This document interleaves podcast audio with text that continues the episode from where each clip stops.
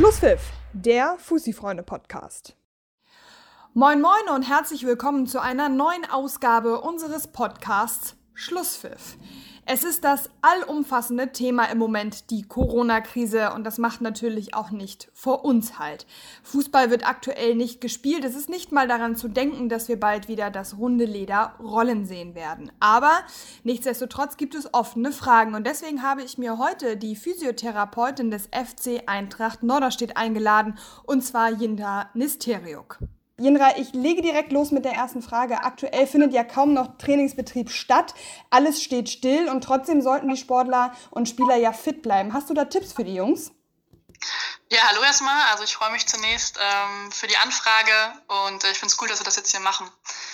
Genau, dann zu der Frage selber. Ähm, Tipps für die Jungs. Ähm, natürlich ganz klar Sport treiben. Äh, das Fitnesslevel jetzt hochhalten ist natürlich enorm wichtig. Bei uns selber im Verein haben die Spieler ähm, individuelle Trainingspläne bekommen. Ich glaube, dass auch der ein oder andere, andere Verein da ähm, ebenfalls Trainingspläne ausgeteilt hat. Falls das nicht der Fall ist, ist auch gar kein Problem. Ähm, Laufeinheiten, egal ob jetzt im Grundlagenbereich oder auch im spezifischen Bereich oder im Krafttraining daheim, das kann ja jeder, jeder absolvieren. Da sind wir jetzt zum Glück noch in einer Lage, dass das möglich ist. Und um fit zu bleiben, sollte das auf jeden Fall auch jeder nutzen. Ähm, da gilt natürlich das Prinzip, so ein bisschen ganzheitlich zu denken, ja, gerade bei Fußballern für den Rumpf oder für die untere Extremität ähm, mit dem Fokus auf der hinteren Kette ist das natürlich ähm, sehr wichtig und ich finde das jetzt eigentlich auch eine ganz gute Gelegenheit, ähm, sich Übungen ähm, zu widmen, die vielleicht innerhalb einer Saison eher nicht im Trainingsplan auftauchen, weil sie vielleicht zu schnell Muskelkater hervorrufen ähm, oder ähnliches und äh, ja, sich vielleicht generell Dingen zu widmen, die sonst ein bisschen zu, zu kurz kommen, ne? für die man in der Saison sonst einfach nicht so viel Zeit hat. Was wären das zum Beispiel für, für ganz spezielle Sachen, die sonst in der Saison zu kurz kommen? Du hast ja gerade schon gesagt, Übungen, die die starken Muskelkater auslösen. Geht es da auch so um Grundlagenausdauer, die man jetzt so ein bisschen fördern kann?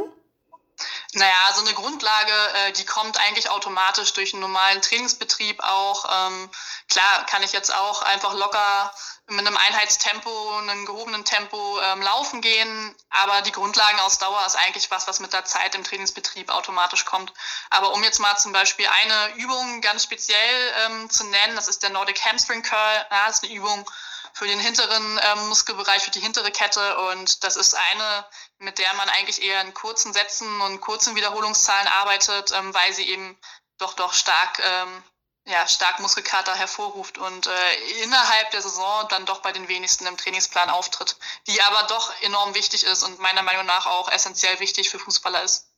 Gehen wir mal davon aus, dass vielleicht der ein oder andere Spieler jetzt sagt, naja gut, okay, ein bisschen fit halten, aber jetzt nicht so, dass das Level wirklich oben ist und dann aus mehr oder weniger heiterem Himmel die Belastung wieder auf das Maximum hochgefahren werden müsste, weil dann doch es heißt, okay, ab nächste Woche wird wieder gespielt. Was passiert dann mit dem Körper?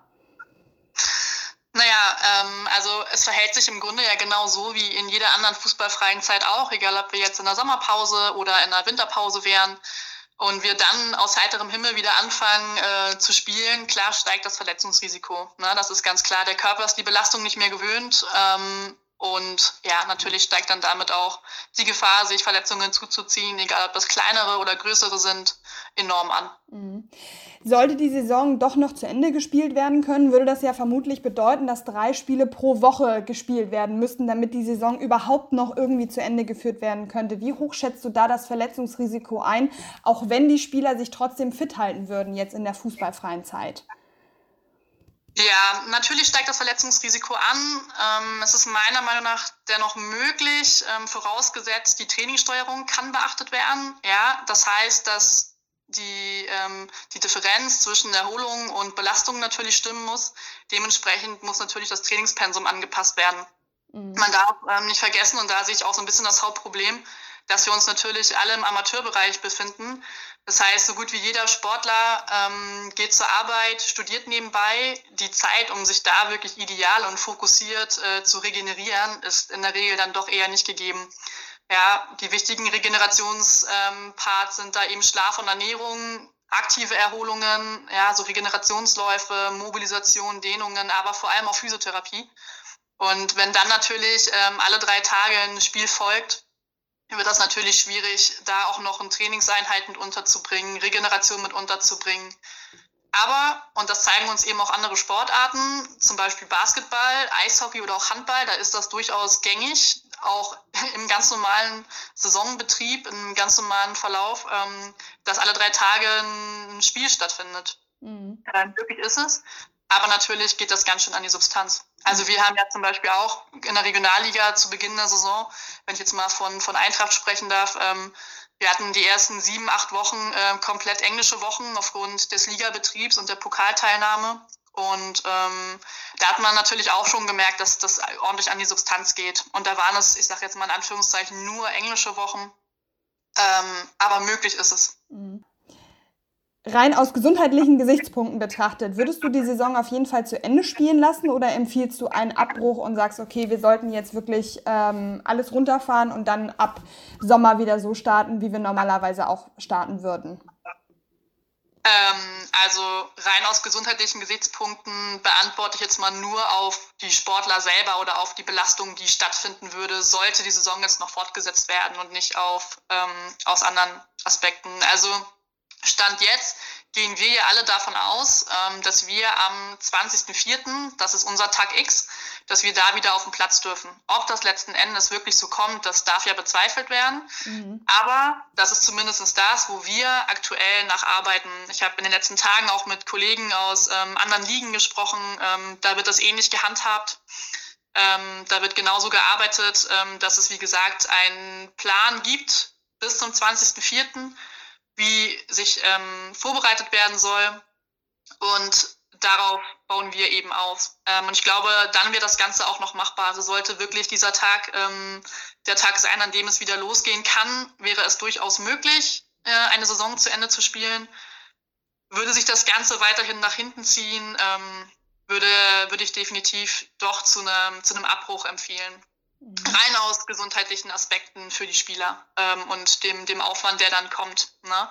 Aber da kommen natürlich auch noch andere Probleme hinzu, Verträge und so weiter und so fort, ähm, wirtschaftliche Aspekte für die Vereine. Ähm, das sind ganz andere Punkte, die da ja auch noch mit reinspielen. Aber rein aus der medizinischen Sicht ähm, ja, ist es durchaus machbar, das noch zu Ende zu spielen, sollte es am 20.04. wirklich wieder losgehen. Und je weiter sich das Ganze nach hinten verschiebt, desto problematischer wird es natürlich auch und desto mehr würde ich dann auch davon abraten. Mhm.